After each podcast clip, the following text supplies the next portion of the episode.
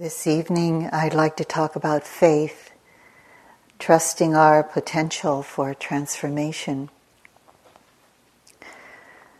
First, to congratulate you for getting to this point in your practice.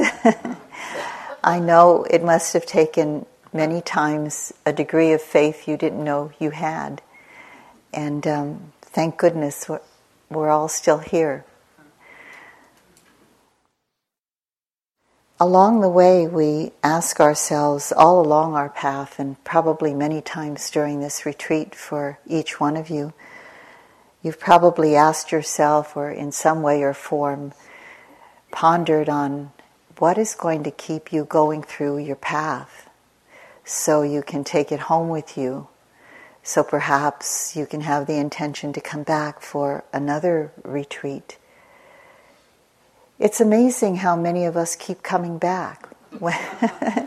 when we look back on a retreat and we realize, you know, there were these few glimpses of beauty, and, and maybe some of us had a lot more than just a few, but we, most of the time, it's pretty hard.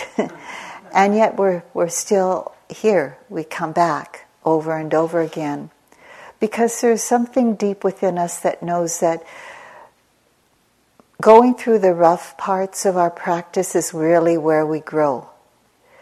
That's where we gain more deepening in our understanding of the Dharma that's within us, that's growing within us.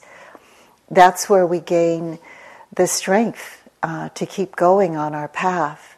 That's where our heart opens most because we're presented with situations that are threatening to close our heart down and to help us to um, to not help us keep going. So, what's going to help us keep going to navigate our way through lives day by day and not give up on ourselves completely? It's a big question for all of us, no matter how long we've been on the path. Sure, there are times when we need to back off a bit, to take a break, even within retreat, it's very, very common. We might feel guilty that we're not up to par with everyone else. But if you could see the, if we all could see the suffering and the real um, hardships that each one of us go through, we would not feel less than one another. We would, we would only be encouraged by how people keep going. So we take a break sometimes, we begin again, over and over again. This is the way we keep our faith going. We just take that very next step over and over again. There are so many outer conditions that activate inner conditions of uneasiness in the heart and in the mind. And I just want to put a voice to that because these days of our lives, like most any time in history, you know, it, it can be really hard at all levels. And we're facing these days some of the most difficult challenges about the environment, about social um, injustices, just about opening to a very different place in ourselves and in the world that perhaps we know deep inside that us as for ourselves as individuals and for groups of us who are banding together, we know we can make a difference. But it's really, really um, challenging to do that with what we're facing. And it's really important for us to take breaks like this because we need to catch our, break, our, our breath. We need to tune in to our basic faith in ourselves once in a while. So sometimes we come to a place like this and we think, um, maybe we've been here a lot, a lot in retreat at, or, or at other places, but we still have this thought, oh, this is selfish. I'm just doing it for myself. I'm taking, you know, I'm in this kind of Dharma spa. it isn't always beautiful inside, though. We can see the beauty outside that helps us, but inside it can be very, very difficult. But these are the difficulties that give us more strength when we can face what's going on inside. And actually, we start to develop the compassion to see that um, Th- these are the hardships everyone's facing, that compassion that opens to the suffering, not just in ourselves, but in the world. And in some mysterious way, we get more connected in the silence with one another and in the stillness, not just with those of us in retreat, but with our family, with our community, with the world at large. We get more deeply connected because we're not running around and, you know, doing our responsibilities and our to do list. We can really find that place of stillness and peace within us that can perhaps add to the peace in the world. So it's so utterly important to do uh, retreats like this. There are inner conditions, though, of uneasiness in the heart and the mind, where whatever we've gone through in our lives, we feel destabilized by our losses that we go through. We feel unmoored sometimes to that place of stability inside. There's sorrow or grief with whatever's happening uh, in our immediate family or in the world itself. Just because, you know, we're, we're here offering the Dharma, sometimes people get the sense that uh, we're floating on a cloud, you know, coming in here and we're just we're so still that it seems like there's a lot of peace going on in our minds. And for a good, maybe some part of it, or maybe sometimes a good part of it, there is. But there's also the ups and downs.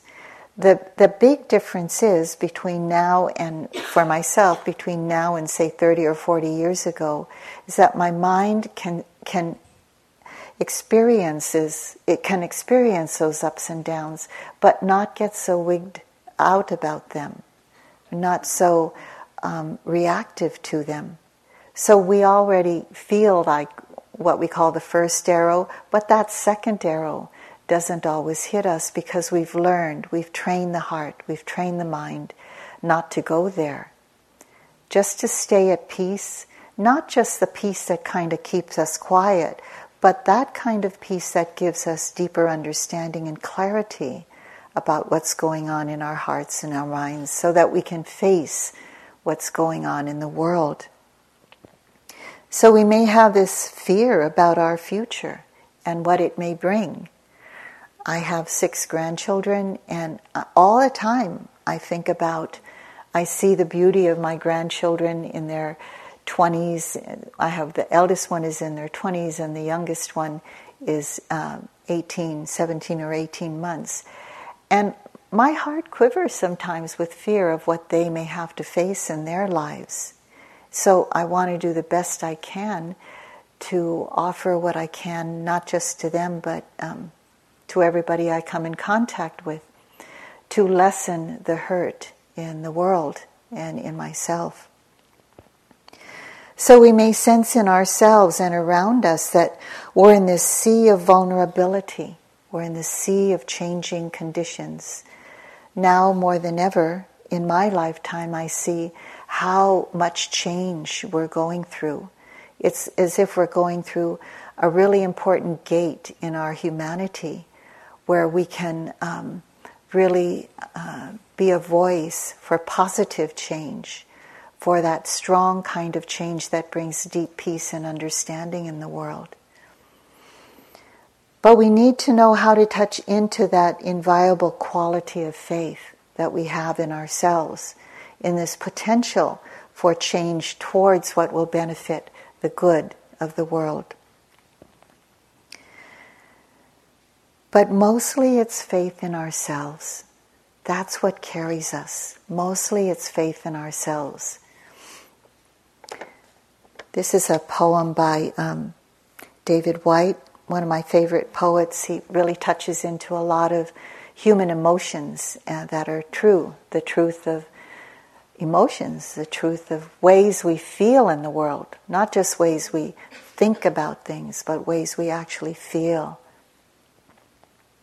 So the title of his poem is called Faith. Um, nowadays you can just Google these things, so we don't put them on the board anymore. faith. I want to write about faith about the way the moon rises over the cold snow night after night, faithful even as it fades from fullness, slowly becoming that last curving and impossible sliver of light before the final darkness. But I have no faith in myself. I refuse it, the smallest entry. Let this then, my small poem, like a new moon, slender and barely open, be the first prayer that opens me to faith. It's just that intention we have, right? That's the prayer. Prayers are intentions, in a way. So that's the first prayer we have about ourselves as we go out into the world. Can we open? Can we have faith enough in ourselves that we've gained something here that we can take back with us? Maybe we need a little more time to digest it all, to let it um, spread, let that nourishment spread through our hearts, minds, and all the cells of our bodies. But it's there, that faith is there, that faith that brings that, that uh, ability to face life in a different way. So, mostly faith in oneself. Each one of us has come here to be on a, some kind of spiritual path. And maybe, you know, we have names for it the Dharma, the Dhamma, uh, the Buddhist path of liberation, the Eightfold Noble Path, all of those words we put to it. But in the end, it's really about how you see life in yourself and how you can relate to it in a way that brings deep clarity, peace, and the compassion to act or not act. We frequently forget that uh, possibility sometimes just to refrain. That's part of compassion too. So, to be able to act or not act in life, whatever is appropriate, where it brings some benefit to ourselves and to others. Of course, it sends out ripples in the world. We have some faith, some kind of faith, each one of us, that there is some intuitive intelligence and maybe some actual experiences that our practice does bring benefit. Some of us who have been on the path a long time may reach places where, whoa, it's really hard to get through that place. It's called the folding up the mat stage. And we have several of them through our practice. Because there are different thresholds we walk over, gates we go through, where we face different kinds of challenges. And of course, each one has our Achilles heel challenge. So sometimes it can be it can seem so simple that somebody else can walk through that gate but it's hard for us but unless we face what we step through we'll never gain that faith we'll never gain the strength to be able to open to it and to do it we see the changes in our own lives and we see how sometimes it ripples out into the world um, I've had experience with my own family. They don't know much about what I do. Mostly they don't. I don't tell them all the details. I think they're actually in disbelief that I would be up here talking to anybody. I, I, was telling my um, colleagues that my um, my daughter, my third daughter, she brought my things to a retreat where um, we teach sometimes in, in Washington State. And we passed by the meditation hall, and she asked me, she said, Well, what do you do to help here, Mom? And I said, Oh, I, I teach. And the conversation went something like that. And she says, Oh, where, where do you teach? And I said, Well, see that seat up there? And I sit there. And she just looked at me in disbelief. You know, mom who washes the dishes and things like that. Uh, I've learned a lot from raising children. a lot of it is humility. um, but you know, that ripples out in the world what, what we bring. We may be totally quiet about what we've learned here, what we've ingested, what we've uh, uh, brought into, integrated in our lives. But that goes out into the world, even if you say nothing at all. Um, one person a long time ago wrote into IMS and said, My family or my, my parents um, don't like me so much when I'm a Buddhist. Mm. but when I can just be deep in my practice and be in the silence within and just be kind, I'm just paraphrasing, that's when I can really relate. That's when they can really relate to me. So we don't want you going out there in the world being a Buddhist. You know, it's just somebody with um, more advanced intelligence about what leads to happiness and what leads to suffering, and choose the path that leads to more happiness. We're learning that bit by bit by watching our own minds here. And then we learn to refrain from causing harm, not just to others, which what the precepts are all about, really, but causing harm to our own karmic stream by feeding the habit patterns, the default settings that we have the fortune, the good fortune to see here.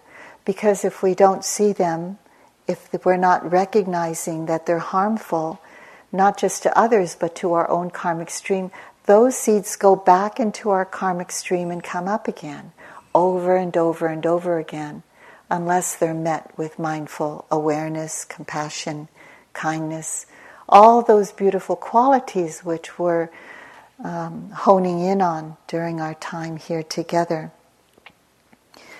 So, we all have ways to express this common yearning that we have to deepen in inner peace, to be less reactive towards ourselves and in the world, so that no matter what stones are thrown in the, in the ponds of our hearts and minds, we know that maybe the ripples will kind of kerfluffle us a bit but then if we wait and we're kind of, we can be still and peaceful in time, in a short time period, maybe it takes a longer time period, those ripples just settle down and the clarity comes again. So there may be times of destabilization or discord that we feel from the ponds uh, that ripple from the stones of life that are kind of thrown into that pond.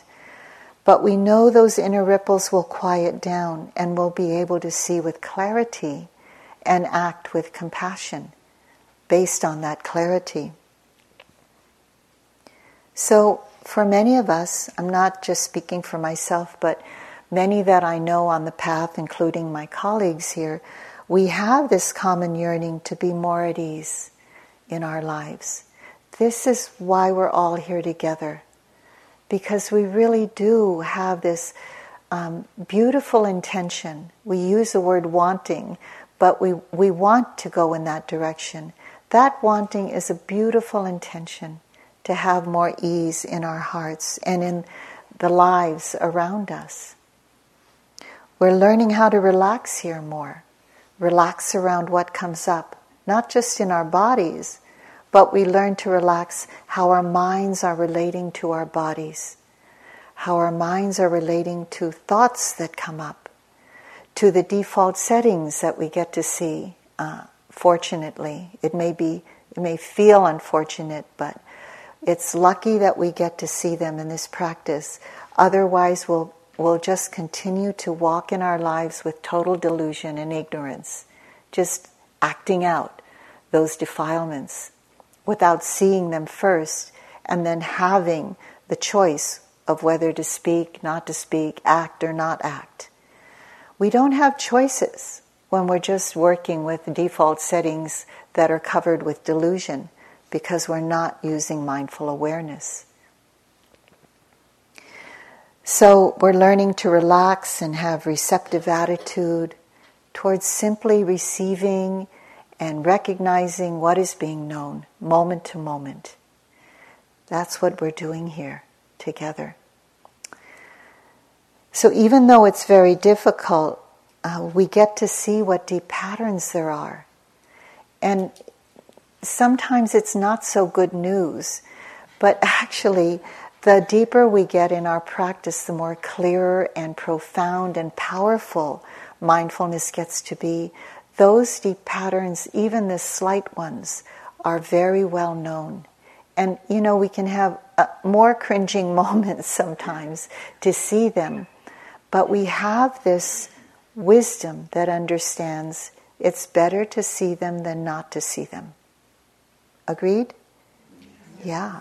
So when they come up, um, even though we cringe a little bit, we have those automatic reactivities to that first reaction, and then there's another reaction. There's several arrows we might hit ourselves with out of habit, but we're still doing our best to employ mindfulness in, the, in those moments so that they're met by mindfulness instead of another moment of delusion, another moment of ignorance, another moment of aversion towards ourselves.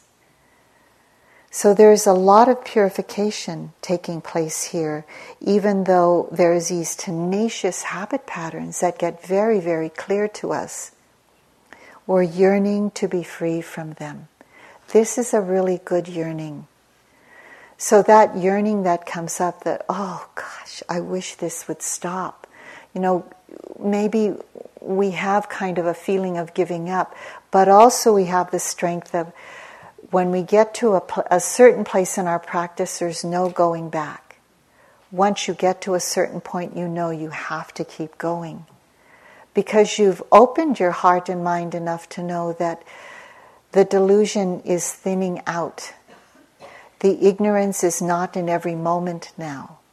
And you can no longer be blind we can no longer have our heads in the sand about it and just keep running after pleasure after pleasure to forget about the difficulties that come up, to ignore them. That's what samsara is all about. Samsara is this constant running after pleasant experiences and running away from unpleasant experiences instead of stopping or slowing down and seeing them. And then being able to redirect our path. That doesn't mean we don't enjoy life, it just means we don't get attached to the pleasant experience always being there. So, this yearning, this aspiration to go towards understanding more deeply is what is known as this spiritual aspiration when we have a spiritual aspiration, it's this aspiration to go towards the unknown. So a lot of us are still wondering about the path. I mean, I, my colleagues and I are pretty clear about where it's going towards and what we need to do. But when you're on the path, sometimes, you know, you follow directions, but you don't know what the hell is going on sometimes. what am I really doing here? Um, so that's what spiritual aspiration is, is that we, we're venturing on a path that we don't know yet what is be, the, what's beyond what we can see. So we have to have faith in ourselves. When we can see bit by bit that it is causing some benefit within us and it's causing benefit to those around us, this is the real birth of faith the real birth of faith, it's not faith in some religion or faith in some um, person or being or uh, conglomeration of things that come together that make something bigger than ourselves. We need that, of course. Some points we need that. But what we need most is faith in ourselves. Sometimes this faith is powerful we feel it so powerfully within us. It's experienced as an urgency. I spoke about it the other evening this spiritual urgency. That Pali word, that ancient uh, language that the Buddhist teachings were first uh, transmitted in, uh, called Pali, there's a Pali word for spiritual urgency called samvega. And it's um, not just faith in and of itself, but it's such deep spiritual urgency that we develop the faith. We, we, have, we can do nothing else but develop the faith to walk on a path that is onward leading, even though sometimes we don't know where it's leading to. But we feel the benefit of it bit by bit by bit. One of our guiding senior teachers, um, Larry Rosenberg, who uh, was help was a great uh, help and supporter of starting the Insight Meditation Center in Cambridge, Massachusetts. He called Samvega this. Samvega leads to the conversion, the freeing of the heart from an egocentric existence to a search for what is timeless, vast, and sacred. And we know that what is that? We know we haven't experienced that, but there must be something beyond all this coming and going, this chasing after something we think is going to give us lasting happiness, but at some point ends.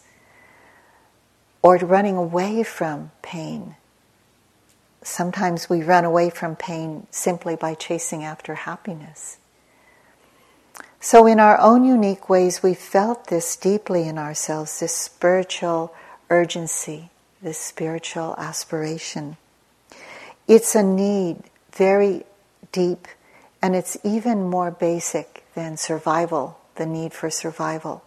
And that's, in some part, for all of you, or maybe not quite recognized yet for a few of you, there is this understanding that there's something more than just surviving in life. There's something more than having the best um, role in life that you could help out society with, having a beautiful family, having children, having uh, a place in, in your life that gives you fulfillment. There's something more than that. And it gives us this kind of ability to take a step on a path where maybe we don't know where it's leading, but we're willing to take a step in the direction of that unknown. So, this aspiration is not like a goal a goal has some, like we're thinking about a place to be, and there's some kind of even hidden attachment to get there. Aspiration is more like an open ended journey than it is a goal, where along the way on this path of our spiritual journey, we take great care.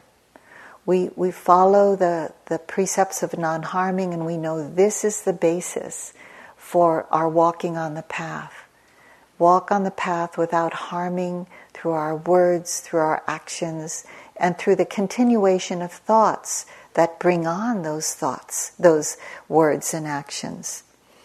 We learn to simply recognize the habit patterns in our minds which are filled with greed, hatred, and delusion.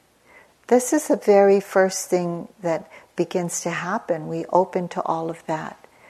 And it's no wonder that a lot of people at the beginning of the path find it very difficult because a lot of the path of vipassana, uh, insight practice, is opening to that.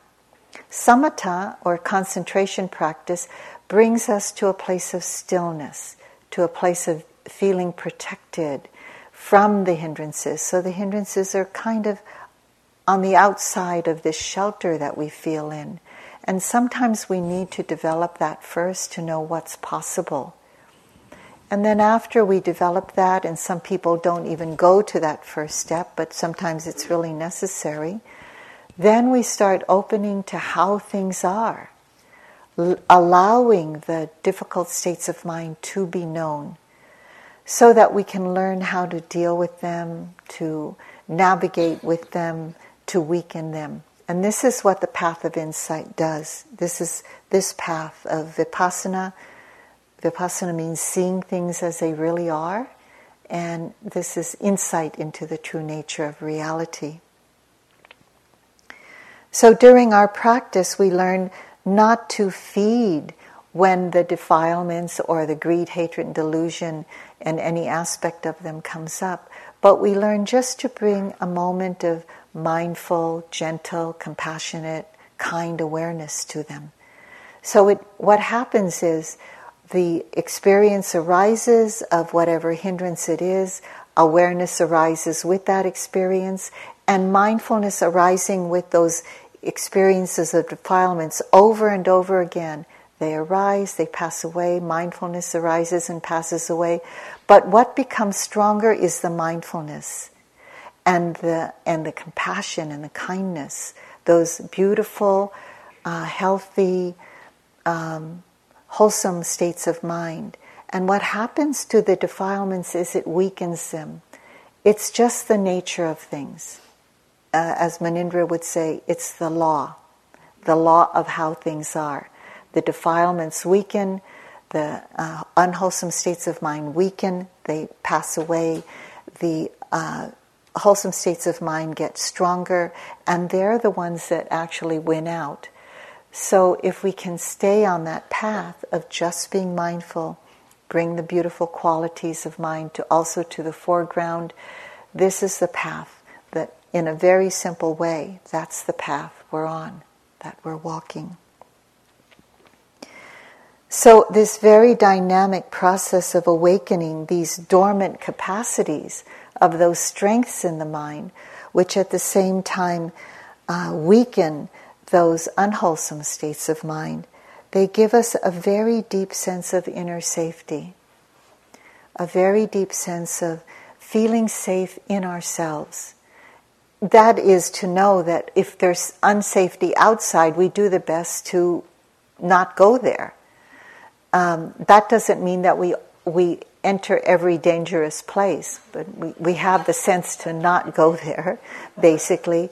But what we feel inside is that sense of safety, that sense of strength, that no matter what we're being faced with, there is a potential to be able to face it, to be able to have the beautiful states of mind be stronger than the unwholesome states of mind. So we begin to trust ourselves as we face these moments, but it does take facing them to come to that place of trust about ourselves. So when I was um, practicing during my time of practice, after my children were grown, um, I felt that it was time for me to kind of fulfill a very deep promise I had to myself that in this life I would even just temporarily ordain as a nun. And um, um, I, I, feel like it came from another lifetime. You know, I need to f- finish a little time uh, with that kind of renunciation. But when I uh, went to Burma to ordain, I was in my 50s and it wasn't easy for me uh, because it was really hot in Burma um, it, I came at a time when it was the coolest season, but it was very much warmer in that cooler season of the year than it had been before. And I was also going through that time of my life when I was having a lot of hot flashes. so there was this heat inside, there was this heat outside, and a lot of times I asked myself, what was I thinking? That I was wearing these robes, you know, that were the you, with a collar that comes up to here. It's all buttoned down. Um, that's the the top part, and then the bottom part is a skirt that folds over. There's, so there's about three layers in the front, and then you wear this inner robe that's over you, and then you wear this outer robe that's over that inner robe, and then you carry you kind of wear this kind of sash over your left shoulder that says you're a daughter of the Buddha in the way that you follow that tradition. So there were so many times I just didn't want to wear that, you know, but um, I, I really, um, I really just, I did a lot of walking practice because I couldn't sit a lot. And basically, with the heat and all the walking practice, I virtually walked my butt off. It was really. it was really, really difficult for me during that time. When I was doing my bows, I would stay longer in the, you know, I take refuge in the Buddha, and I would just stay there. and the second one, in the Dhamma and the Sangha, so I could rest, you know, because there was no place, um, you couldn't see, sit in a chair in the hall. Um, it was it was pretty grueling sometimes. So my intention was really to purify my my practice to be able to see more defilements that were coming up and to be able to work with them in that way with that level of renunciation that I really was deeply willing to see the impermanent nature of everything you know in other words to see them do their thing which is they go you know everything that arises passes away. That is the letting go process so my teacher, Pandita, asked me, Why are you here? You know, it's this time in your life. Uh, you, it's not as easy. You know, a lot of younger people come and practice. I practiced when I was younger too, but never this in this way. And I told him that I really wanted to um, purify my heart and mind as much as I could. And uh, this was part of it. You know, of course, I would have more to do, but he said to me something that was very unusual that I'd never heard him refer to in this way before or again. He said to me, You must be willing to invest everything you have in your practice. And he didn't mean, you know, financially or anything like that, because when you go there, it's totally free. Um, you don't pay anything to attend a retreat there. The food, everything's free. You just offer whatever dana that you are able to offer at the end, if if it's if you have that ability. So I really knew what he meant was I had to really take stock of what was strong within me, of what I had developed so far in order to continue to keep going in my practice. So I couldn't just rely on that I did so many retreats and, you know, I listened to so many Dharma talks. I really had to rely on my inner strengths. And not just that I was there with a, a wonderful, my teacher, uh, one of my teachers, and, you know, just be under that guidance, but I had to really use all of that strength. So, in order to use it, I had to really know it. I had to really get in touch with it. So, faith is the energy. Uh, one of the qualities of faith is the energy to seek the good and seeking and seeking what is of the highest value. So energy is very much like the wanting mind, but the wanting mind just goes out willy-nilly to what causes can give more pleasure in life there's very specific words for that kind of wanting. But this faith is what a lot of us have. It seeks the good. It seeks the good for ourselves. It seeks the good for our family. It seeks the good for our community. It's a very, it's a, a different word actually than the wanting mind that just willy nilly goes after what the habit is of it, of what it goes after. And um, seeking the good in this regard for me was really understanding in my own heart what is powerful, what I have gained, my heart and mind, and how it has been in my life that I've gained something to help me in the practice. All the various paramis, patience, not not like a huge amount, but enough so that I could do my practice I could persevere through hard times.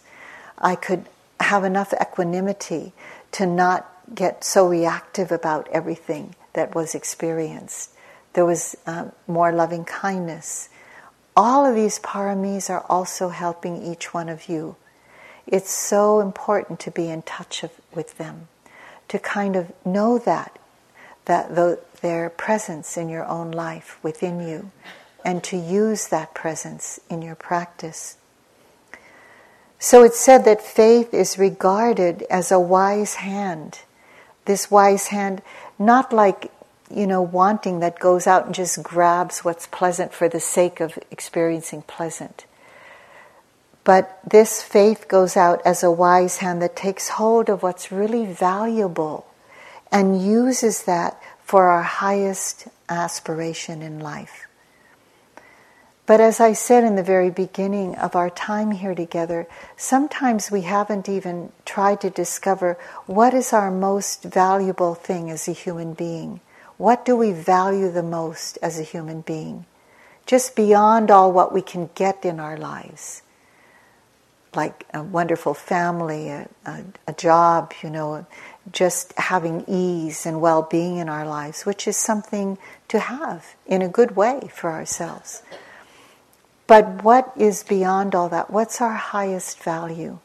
For some of us, our highest value may be to be a really good person, to be able to know when to act, when not to act, when to give words of praise and when to be able to say, that's not right, to be able to stand up and say even that.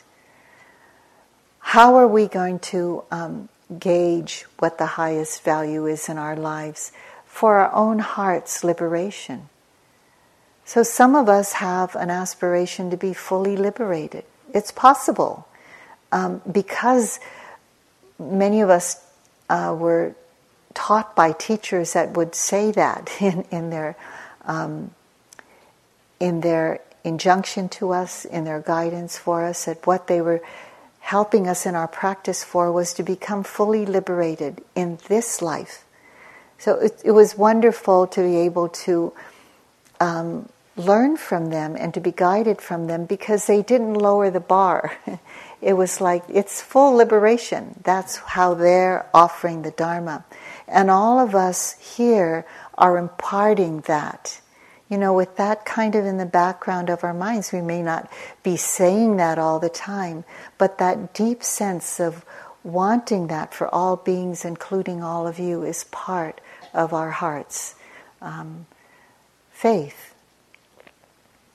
So, um, really seeking out what is deep within us that gives us the, the power to continue our practice. Recognize your own goodness. When I offered the metta, and when various of my colleagues uh, offered, you might have heard part of the practice of metta is to see the goodness, to see the goodness in oneself, to see the goodness in others. So, if we can do that every day, just recognize the strengths we have, it really feeds our faith. So it's a wise hand that takes hold of what's valuable and really brings it to our hearts, to our minds. Also, it says faith seeks out opportunities that can fulfill our highest aspirations. It seeks out spiritual friendship and wise counsel. It seeks out hearing and reading the Dharma like you're, you're here in practice today, hearing the Dharma, reading about it when you're at home. Um, the, the Metta Sutta, we chose the Metta Sutta because it's another teaching. You know, it's the words of the Buddha that you can read, you can chant, you can take it into your hearts. And some of those words I'm still learning from. Some of those little snippets of like, hmm, uh, I really never tuned into that part before. Maybe some of you also. So, practicing in this way of solitude and silence, a way that we can help one another really go inwards instead of the constant being pulled outwardly. It's good to take care of our families, our communities, our friends, where we're working, but is that really balanced with how much we're taking care of ourselves? I think it's really good to ask ourselves that question, and as, especially as we're thinking about doing a retreat, and we have these thoughts of, oh, you know, not so much faith in ourselves, maybe not so much faith in what it can do for us. But we need to have the, at least that much balance to know that we need to go inside at times. We need to have some solitude. Um, we need to see deeply. So, this faith is like establishing trust as we navigate the difficult places of our own hearts. Not just the difficult places out there, but we have to include in here in order for that balance to happen. So, when I was in practice there in Burma during that time, it was really difficult. Um, of course, you know how it is um, in Burma and in uh, Asian countries, it's the very traditional practice, and you need to be doing your walking and sitting meditation before the breakfast, which is usually around 5:30. So before 5:30, you will have walked and sat already. So being in the hall at 3:30 in the morning, uh, walking by four o'clock, um, and also um, then sitting and chanting, and then lining up to go to the hall, the eating hall, by 5:30. Being in Burma, for me, there's always some kind of stomach problems, and uh, so having to deal with that. And you can't just go to your room, you know. You, it, where the place I practiced, if you had a stomach problem, you, you went to the, where the doctor's room and you would lay down there. Because sometimes I know I could say, Oh, I have a little stomach. I think I just go lay down in my room. And uh, nope, you had to, if, if you were good enough to, uh, if it wasn't that bad, you had to keep practicing. And so you just had to go to where the doctor was and lay down in the, in the doctor's room with the doctor nearby. So many times that had to happen. And also, my big problem when I'm away is I get homesick. I'm a, a family person. I get lonely for my children, my family, and that's the way it is for me. And so it, I'm looking at that all the time, you know, thinking of them, not all the time, but it really bothers me. So I've had, I really had to learn to keep going through all of that. So I had to have the faith to keep remembering, just to keep going, just to take one step at a time and not give up on myself. So there are faith in myself and oneself is one of the most important of the three kinds of faith that we need to have. So I just want to name them because they're just part of the traditional way of giving a Dharma talk on faith. So there's three areas of faith that we um, look at in the Dharma. The first area is faith in our teachers, those who are sharing the Dharma. We call ourselves more spiritual friends. You know, we we have experience. We've been given the blessing of from our teachers to guide, and so um, and we're we're doing that here in our practice, and we have really specialized training for those like Nolita and Jozen to learn how to do that as well in very specific ways in all areas.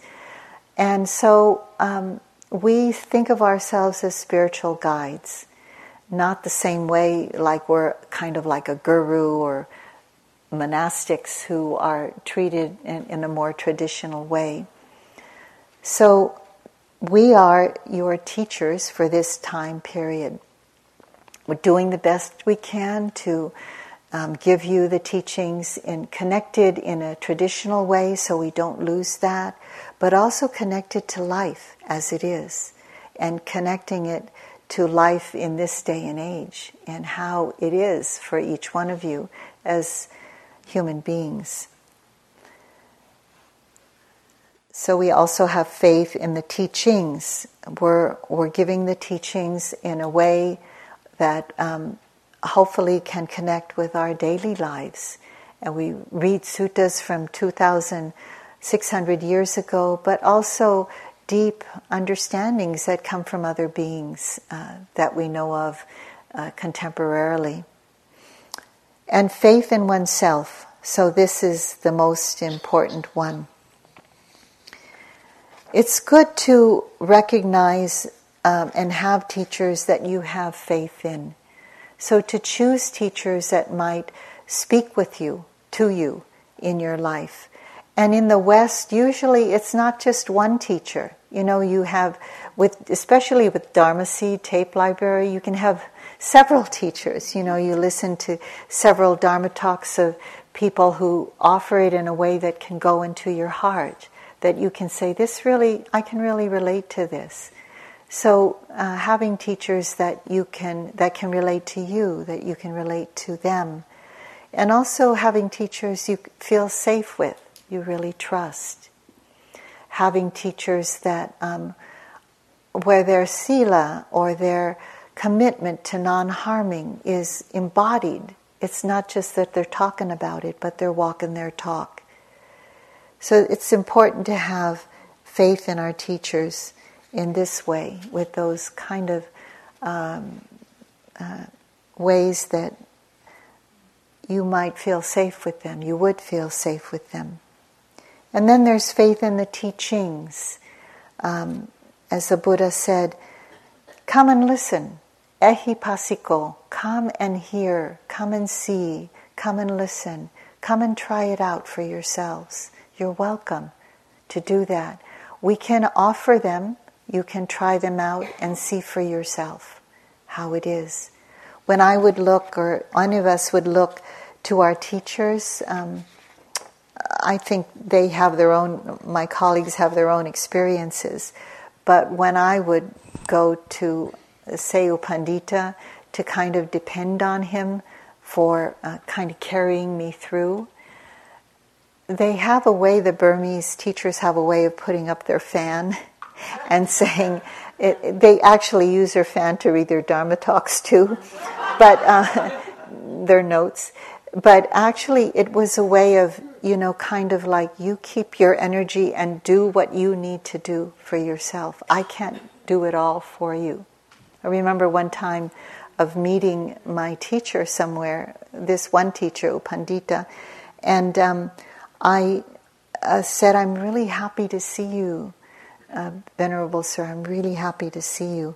And he said something to the translator. I didn't get it translated then. But at the end of being together with them, um, the translator said, Do you want to know what he said? And I thought, well, the way she said that, it was like, I'm not sure I really want to know. But there was translated something that it made me understand how he was offering the guidance to me. When I said, I'm really happy to see you, Venerable Sir, I'm really happy to see you, he said, I'm not here to make you happy. I'm here to make you mindful. Because that's, otherwise, you're just always going to look for their praise, right? and their jokes or whatever. He would never tell a joke, but their way of kind of entertaining you. Um, that's not what they're there for. We're there to, to make you mindful. We're there to impart the teachings that will give you freedom. So then there's faith in oneself. Um, and within that, which I spoke a little bit about in the beginning already, there are three different kinds of faith to understand about oneself. There's blind faith, there's bright faith, and there's verified faith. So, in a nutshell, I just want to talk about all of these. Blind faith is when we cannot trust our own experience, mainly because we don't know it. Our experience is being mindful of the mind and the body. The body is the first foundation of mindfulness, and the other three have um, something to do with various aspects of the mind. So that's what we're guiding you in. We're guiding you in knowing yourselves through connecting mindful awareness to all these four foundations of mindfulness, which we, we were bound to cover during a retreat like this. During longer retreats, you get longer teachings about each one of them. So, in blind faith, what we do is because we don't know our own experience, because we're not following the practice, we just kind of follow you know, um, sometimes people come to practice just to be in silence, and that's that's good. But it would be much better if everybody came to learn how to do this practice as a training, and um, and to carry it out, like Munindra would say. Um, the Buddha solved his problem. You have to solve yours now by actually carrying the practice out in your own life. So in blind faith, we misplace our trust, our faith in others.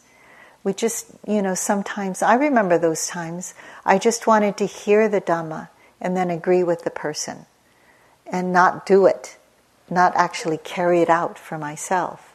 But it was good enough at a time oh, just to hear it was really lovely to hear the Dharma. I could agree, you know, and that wasn't that wasn't enough. That was like, ooh, just tiny, tiny bit. So, but here we're doing the opposite. We're coming to know ourselves. And when we do that, our faith can get brighter. So, the second, uh, after blind faith, the second one is bright faith. And that's bright faith is when, uh, along with your own practice, when a person, a reading, or a place inspires us really deeply, and illuminates new possibilities for us. So you might, you some some at some point maybe you met someone, or just being here at IMS or other venues, it really just inspired your faith. It was kind of um, quietly doing that in your heart and in your mind, and helped to continue uh, your practice. Sometimes I had to borrow my faith uh, borrow faith from my teachers who had faith in me, you know, who would say, You can do it. You can do it, you know. But when I asked too much for that, you know, or was expecting too much of that, the teacher would know that and would just ring the bell and say, Time to go, you know. Uh, and you knew that, okay, you just have to carry it out yourself. It's not just waiting for the teacher to say, you're doing well, you're doing well, but it's for us to do it. And sometimes during hard bits of practice, we need to have time with the teachers or our spiritual friends to help us keep going. So then there's verified faith, um, blind faith, bright faith, verified faith. That's when we've experienced fully the skills to deal with difficult times in practice and we're, we're able to use our own inner power, our own inner uh, ways of, of knowing, our right, uh, our wise view of the practice, our wise view of the path, and um, seeing things more and more clearly, developing more compassion, stronger awareness, moment to moment, the kind of right energy that we need. Uh, as we've talked about here. So this kind of faith is really it's not devotion to some somebody else, even to the Buddha. It's not devotion to like some religious kind of organization. It's really devotion to your own potential for awakening. So if we can translate faith into devotion, devotion to our own potential for awakening, then that would be the best way to translate all the energy that we put into our practice. Faith is that devotion to our highest aspiration. And that will lead to devotion to helping others along the way. So it's one moment at a time, one step at a time, one experience at a time. I love what um,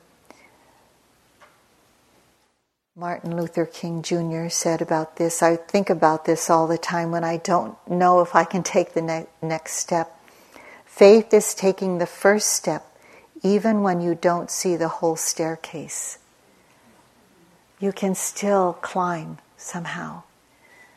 And so, this is a kind of faith I have. It's more of a devotion to you get this far, you can't look back anymore. once you start getting losing that delusion that start was covering up everything, you just can't put it back on again. You've you've seen glimpses and you need to keep going. So these are the all the uh, parameters of faith. The conditions that nourish faith are virtuous conduct in speech and in mind. Developing the mind, developing wise view. Knowledge leading to liberating understanding. Practicing generosity. It's the first of the paramis because it helps just to kind of open the, the hand and heart of releasing releasing the old views of things as they used to be and seeing in a new way how everything's so impermanent and yet precious, how things are all moving along. Where in all that is there a self? It's so ephemeral. And we understand dukkha more to be a wisdom seeing that there's nothing that's going to give lasting happiness. Can we enjoy it when it's there and let it go when it come when it goes? So we learn more deeply how to be with life, how to see life. So not giving up on oneself and keeping that faith and trust in our potential for transformation. So let's sit for a moment and let the words dissolve.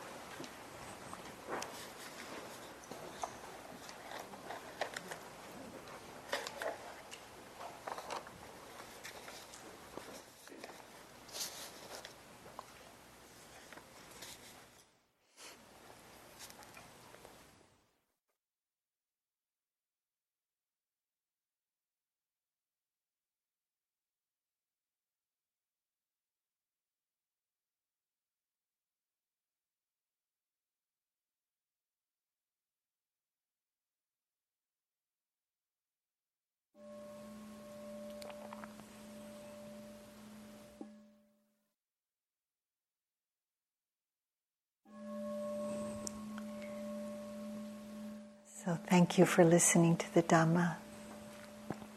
We have about a half an hour for walking and then chanting. It's going to be one of our last evenings of chanting, so see if you have the energy to and the faith to come back.